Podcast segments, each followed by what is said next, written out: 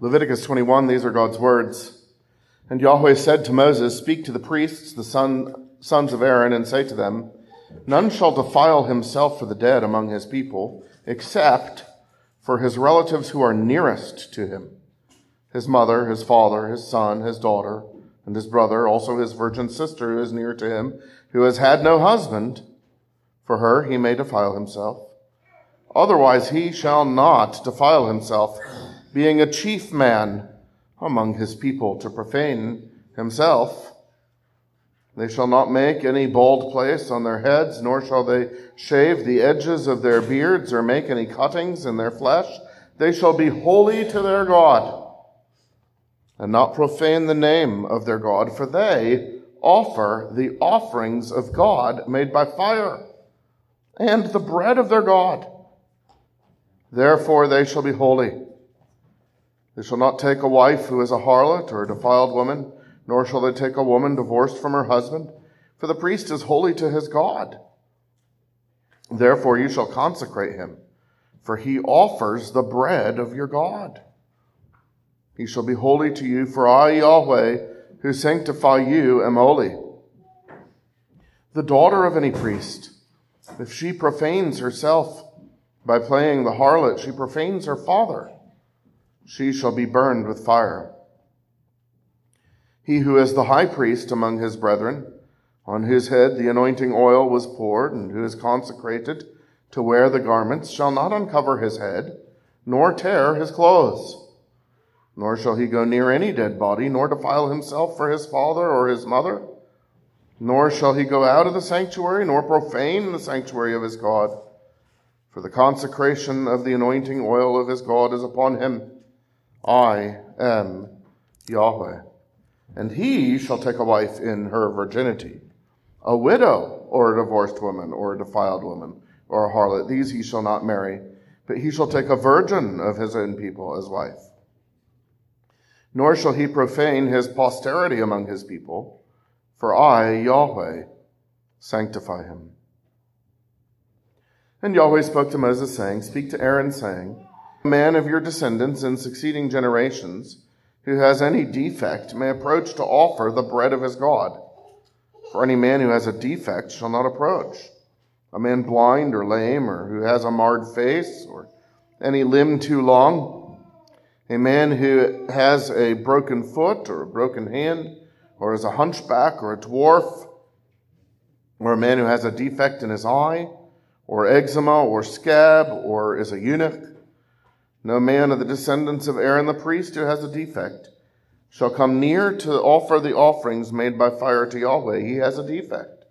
He shall not come near to offer the bread of his God he may eat the bread of his God, both the most holy and the holy. Only he shall not go near the veil or approach the altar, because he has a defect. Lest he profane my sanctuaries, for I, Yahweh, sanctify them. And Moses told it to Aaron and his sons, and to all the children of Israel. Amen. This ends this reading of God's inspired and inerrant word.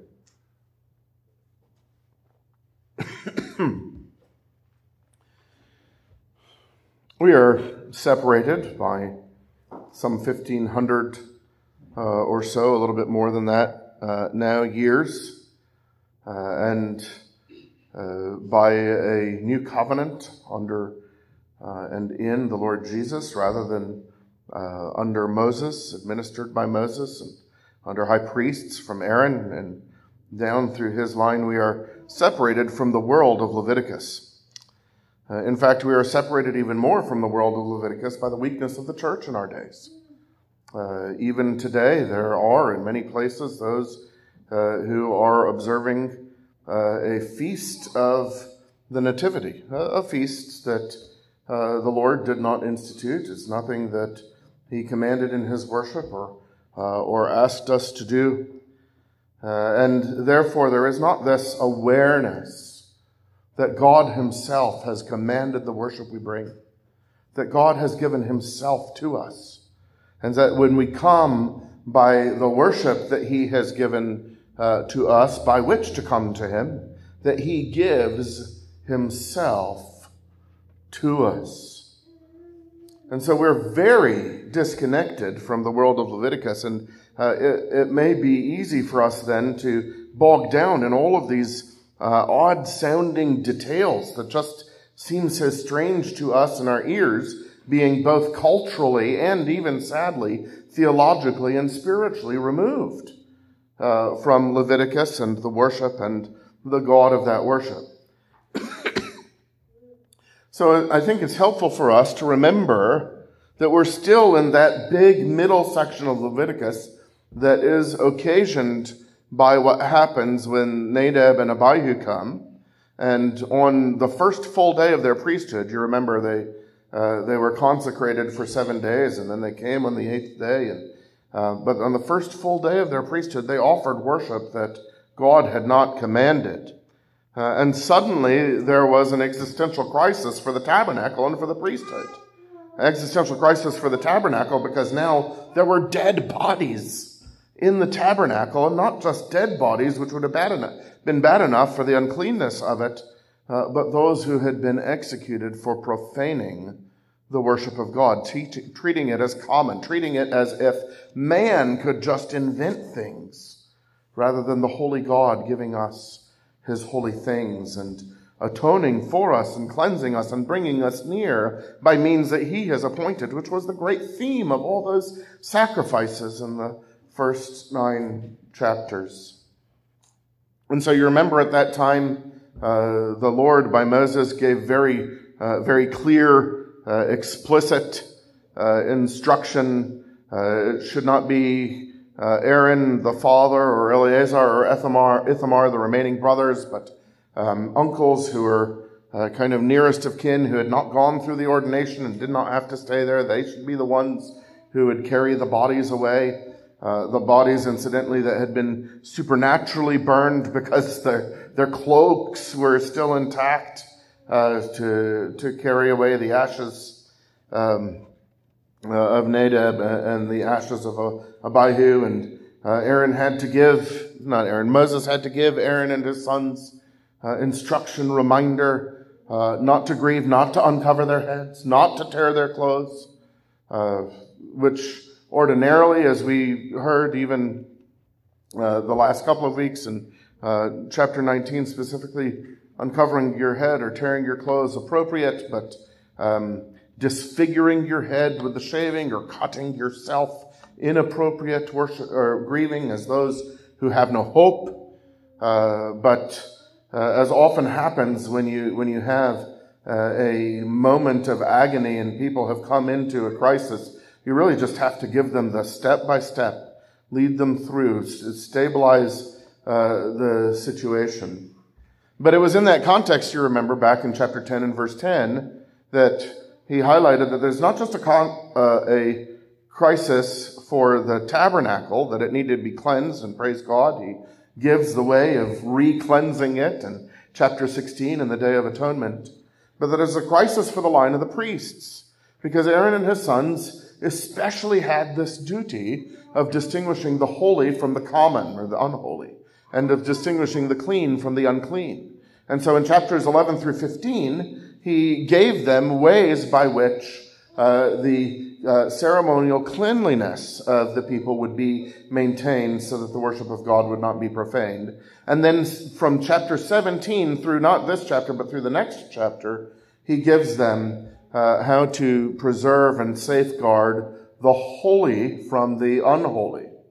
Uh, and seeing that big, broad picture then of the whole book of Leviticus, we can trace within that holy and common section an increasing consecration, an increasing intensity of consecration. In chapter 17, we had the sanctity of blood, something that goes even beyond even man. Uh, God giving uh, giving other creatures to have their life in their blood, and uh, and therefore the necessity the, that blood be treated respectfully and rightly according to how God uh, says to treat it. Blood also being used uh, in the sacrifices that look forward to Jesus' shedding of his own blood and securing our new covenant with God in his own blood.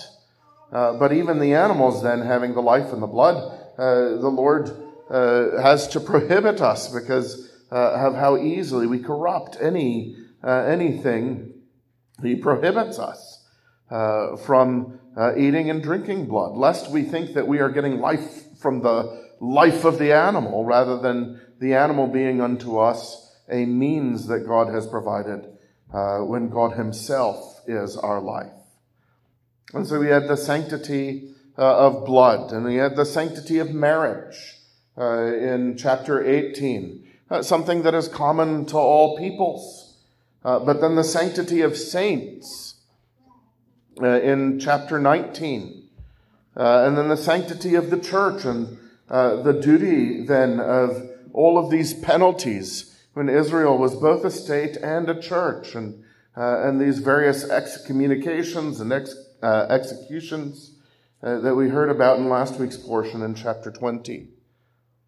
And then we come this week to the sanctity, the consecration of God's worship itself.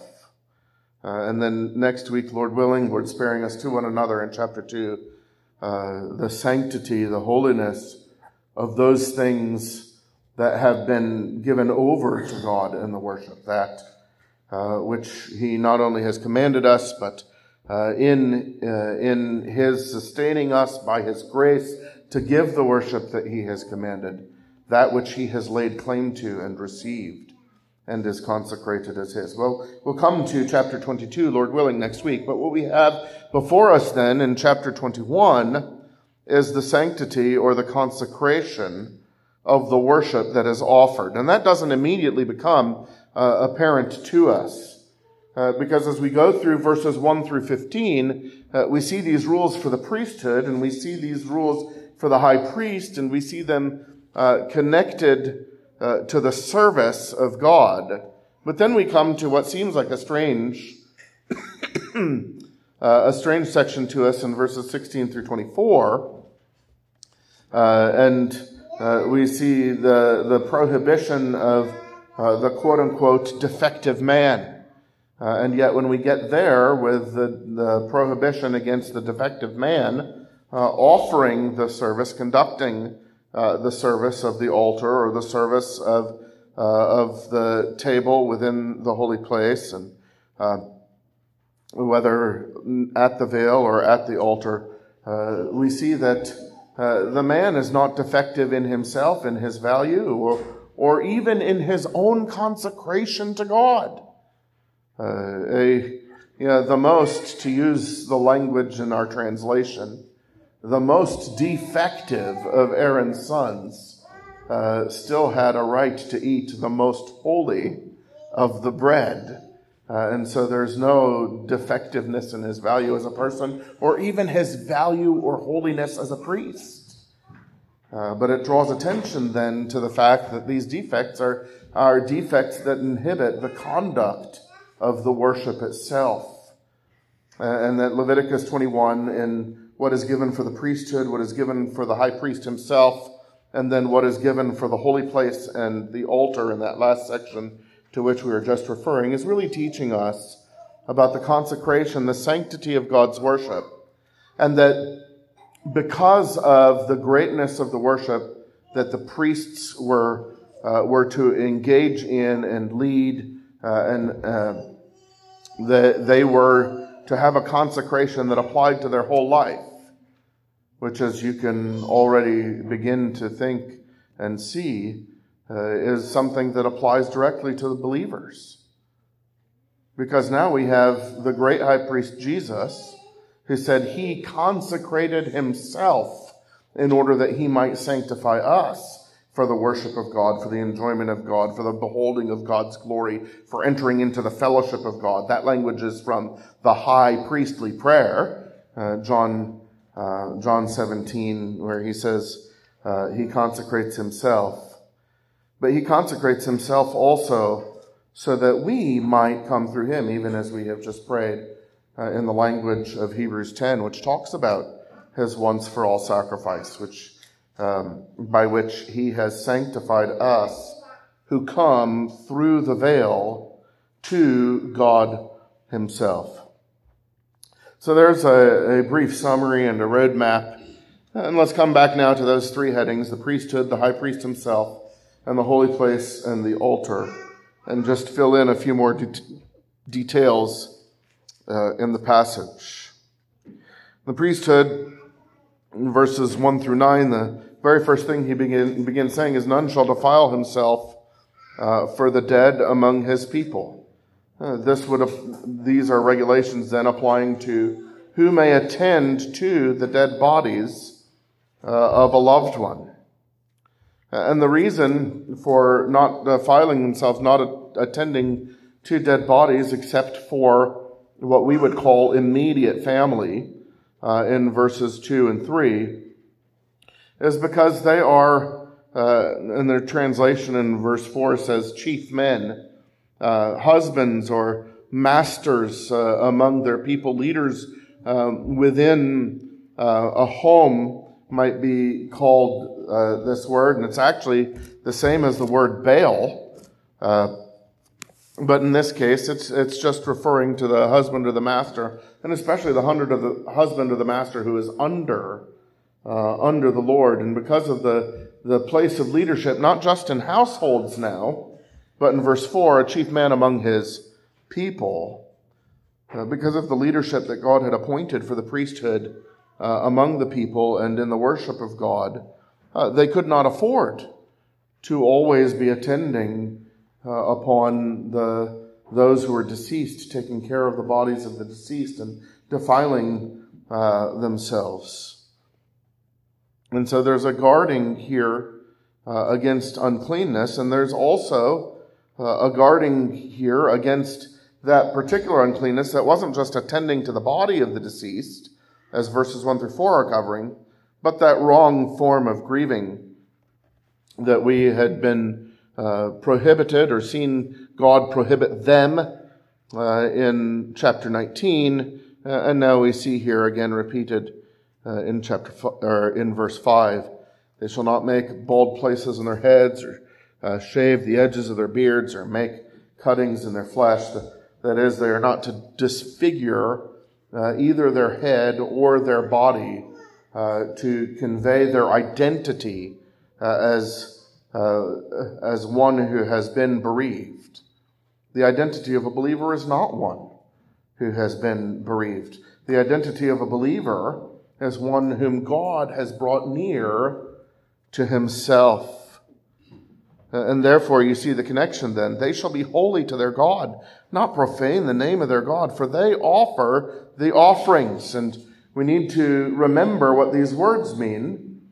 You remember the words that are behind that. They bring near the brought near things of Yahweh made by fire. And you remember all of these then um, bringing near uh, by smokifying uh, unto God and how God has brought a people near himself. Not only has he put his tabernacle in the midst of them, not only has he indwelt that tabernacle with the expression of his glory.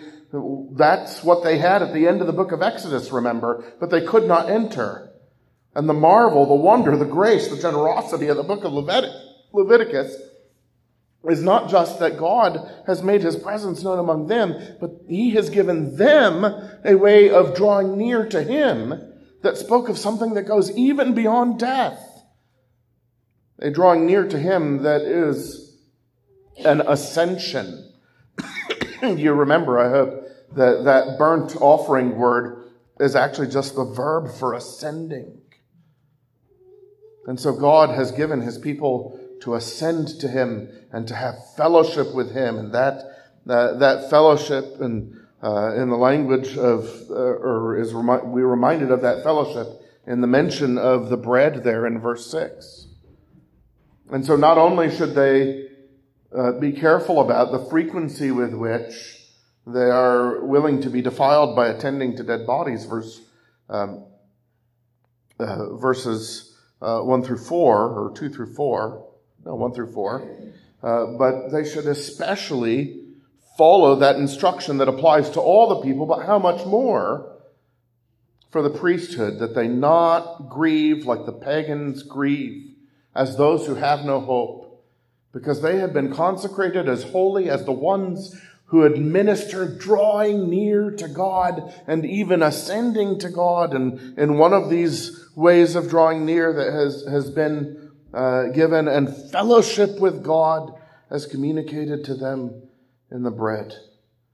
This too, as we think about uh, not defiling ourselves with the wrong kind of grieving, the wrong kind of living, all of the perversions of our, our, culture, all of those things that we heard about in the consecration of saints in verse 19, uh, and how very much the culture around us has descended to be like the culture of the Canaanites that was, uh, that was around then. Uh, but it's not just uh, that we would um, that we would resist becoming filthy like they are. Certainly, we ought to. We uh, we don't want to be abhorred by God uh, or to corrupt and confuse ourselves being made in the image of God. But there's something even greater here, and that is that we have been given to draw near to God. Our Creator has restored us to fellowship with Himself. And not just Eden level fellowship, if we can speak in that way, but in this wonderful Eden and heaven together, not just in the design of the tabernacle, but even in what's communicated to us in the offerings. We have too high a privilege, too great a joy to indulge in things in our lives that are going to diminish from or detract from or make us unsuitable to come near and lay claim to the blessedness that is ours in the Lord. And how much more for us, for whom Jesus is the tabernacle and Jesus is the sacrifices, the one in whom we come near and through whom we come Every one of us, not just one man once a year, but all believers every week through the veil into the Holy of Holies, where we don't come trembling that we might be struck dead, but with due reverence and awe, yet also boldness and confidence. Because it wasn't the blood of bulls and goats that consecrated us to come in, it's the blood of the Lord Jesus Christ and He's even given us a sign by the washing of our bodies with pure water that doesn't just you know, qualify us by a ritual act that happened once a long time ago in our Christian life, but it actively continues to cleanse our hearts from an evil conscience so that we can come there in Him with joy. And would we really, would we really want to do anything that would compromise that. And so there's a guarding against uncleanness, especially then in marriage and family life, that applied to the priesthood in verses 1 through 9, uh, that applies to all of us in the priesthood of all believers in the church. Uh, they were not to take a, a wife who was immoral. You see that the, the wife was a harlot or a defiled woman or divorced from her husband. Notice that the priests generally, they couldn't take a widow. There was nothing wrong, immoral about being widowed. And they could take a widow, but there is, there is a duty, a necessity of consecration of family life in the household. There's especially needful uh, if, uh, if you were a priest and you knew the regulations in Leviticus 21 and, and God having helped by his spirit your dad to teach you, uh, what the, the Bible said, what the, uh, what the, the Torah, uh, said, uh, you wouldn't just take it as a checklist. Yeah, okay, she's, she's not a harlot, she's not been defiled, she's not been divorced, okay, she's good. No, you'd be looking for a godly wife with whom you can have the sort of consecrated home life unto God and train up your children to be godly children by God's grace to them. So that your home life would, would enable and equip uh, your leading in the public worship of God's people. This is something that continues today, doesn't it? If, if we pay attention to the, the qualifications of elders in 1 Timothy 3 and, and Titus 1, but it's something that applies to all of our households. We don't get to wipe our brow and say, phew, I'm glad I'm not a priest. I can marry whatever barely believing uh, worldly girl I want, so long as you know we fall in hormones with one another. No, we don't do that. We say, I'm never more than six days away from entering heaven through the blood of Jesus. Lord, work in and sanctify even now uh, a wife that, that I will marry one day and help me not to, to settle for anything less than a godly woman so that the life that we have together at home and our marriage and, and with our children will be something that prepares us to worship well in the public worship every Lord's Day.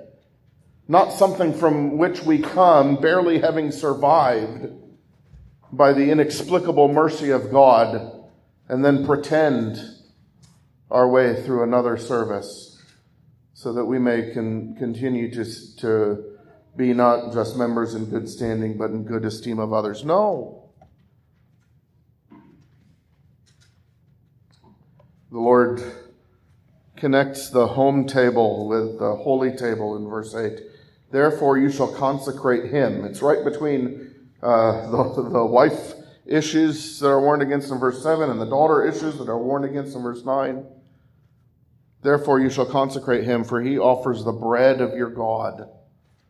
He shall be holy to you, for I, Yahweh, who sanctify you, am holy.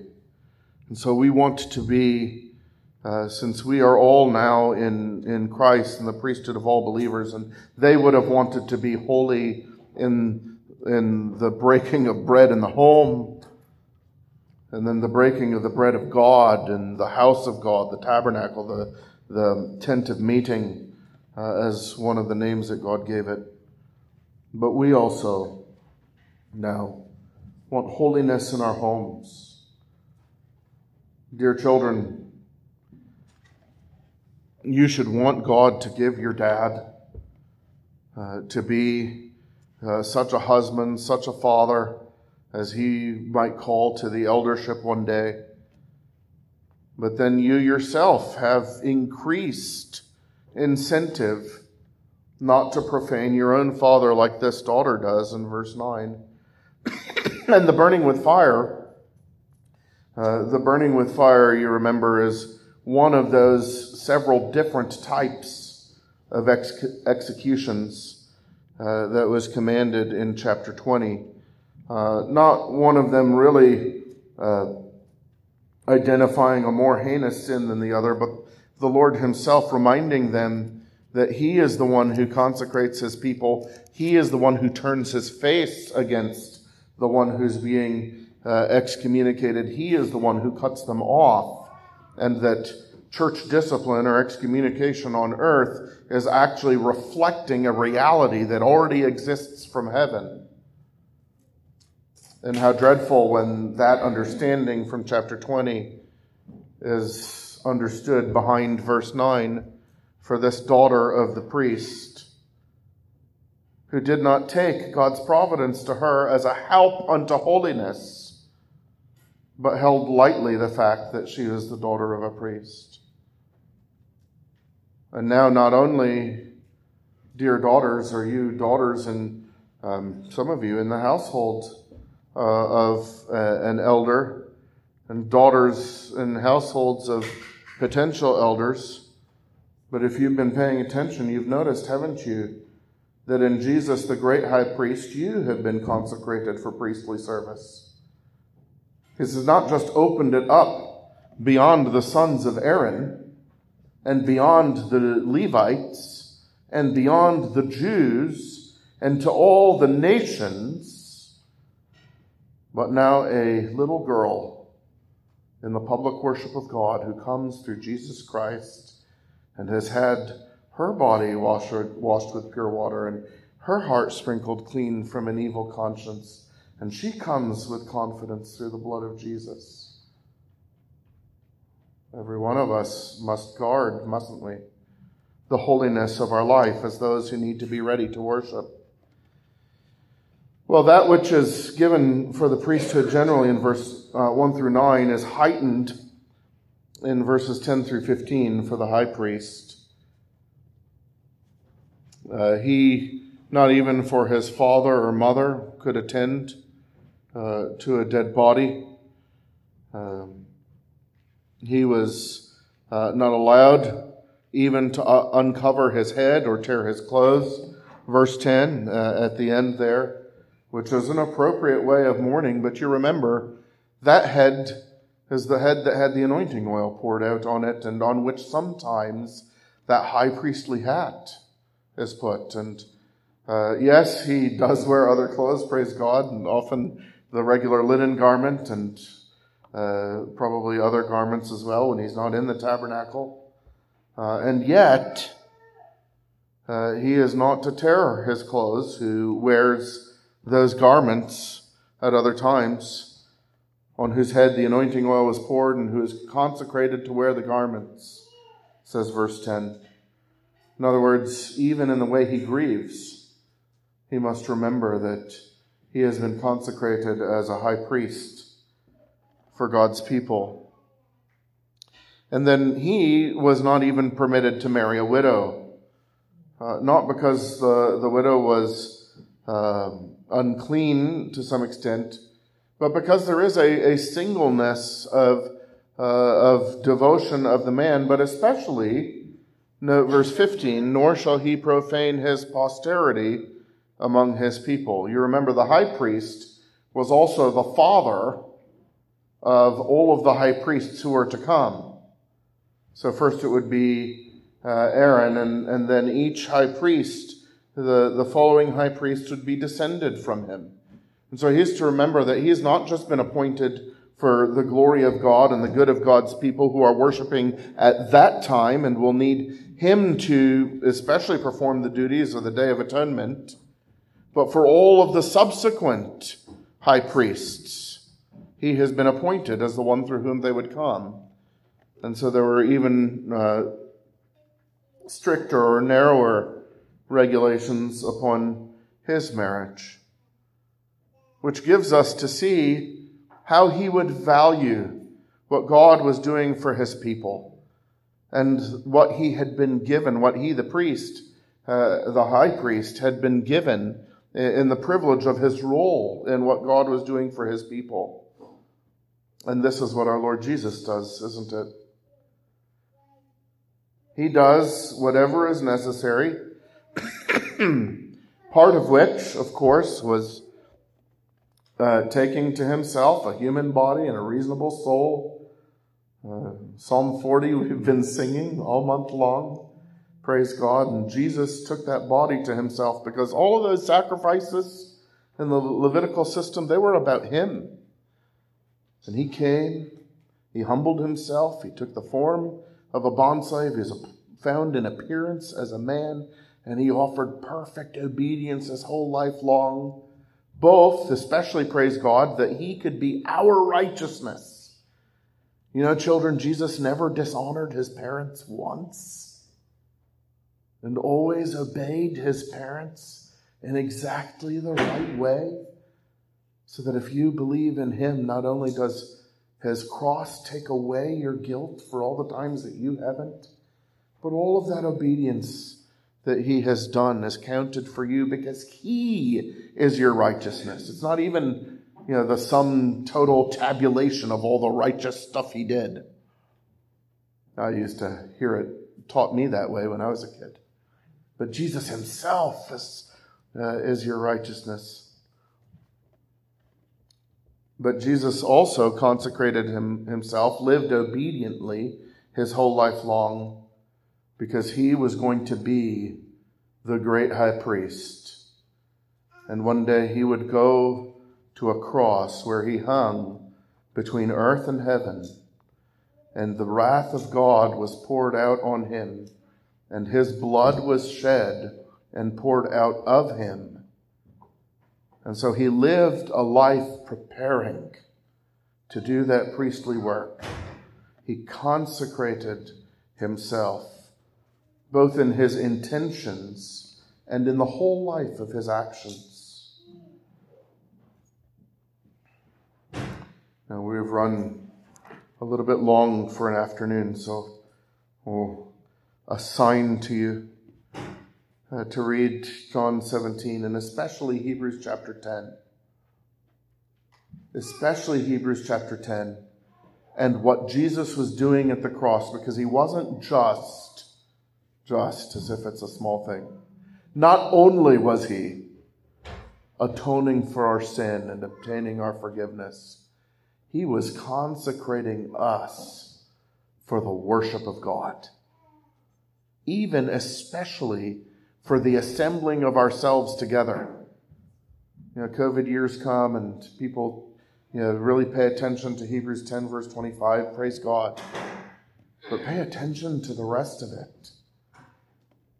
Because the assembling of ourselves together in the way that we've been thinking about several times already in this sermon was one of the primary reasons that Jesus shed his blood on the cross to consecrate us to come there through him to offer that worship that he has commanded. Glorious priest, glorious sacrifice, and glorious blessedness and privilege for us that he obtained thereby. So let us respond to that sacrifice in part by always living, especially in our homes, but in the whole of our lives, in such a way as we will wish we had when it comes time again to gather for the public worship of God in Jesus Christ. Amen. Let's pray. Thank you and praise you, Lord God, who have given yourself to us in your Son by your Spirit. We thank you and praise you, Lord Jesus, that you consecrated yourself in order to consecrate and sanctify us uh, for your worship. We pray, Lord, that you would make us to value that worship and prepare for it and delight in you who have brought us near. Give us to live our lives as those who are always uh, mindful that we are preparing again soon to gather to you. Thank you for having given us this day in which we have laid claim to the privilege and we pray that you'd preserve us now and the rest of this week as we prepare either to claim it finally upon your return or in six days' time upon the return of this day. For we ask it in your name, Lord Jesus. Amen.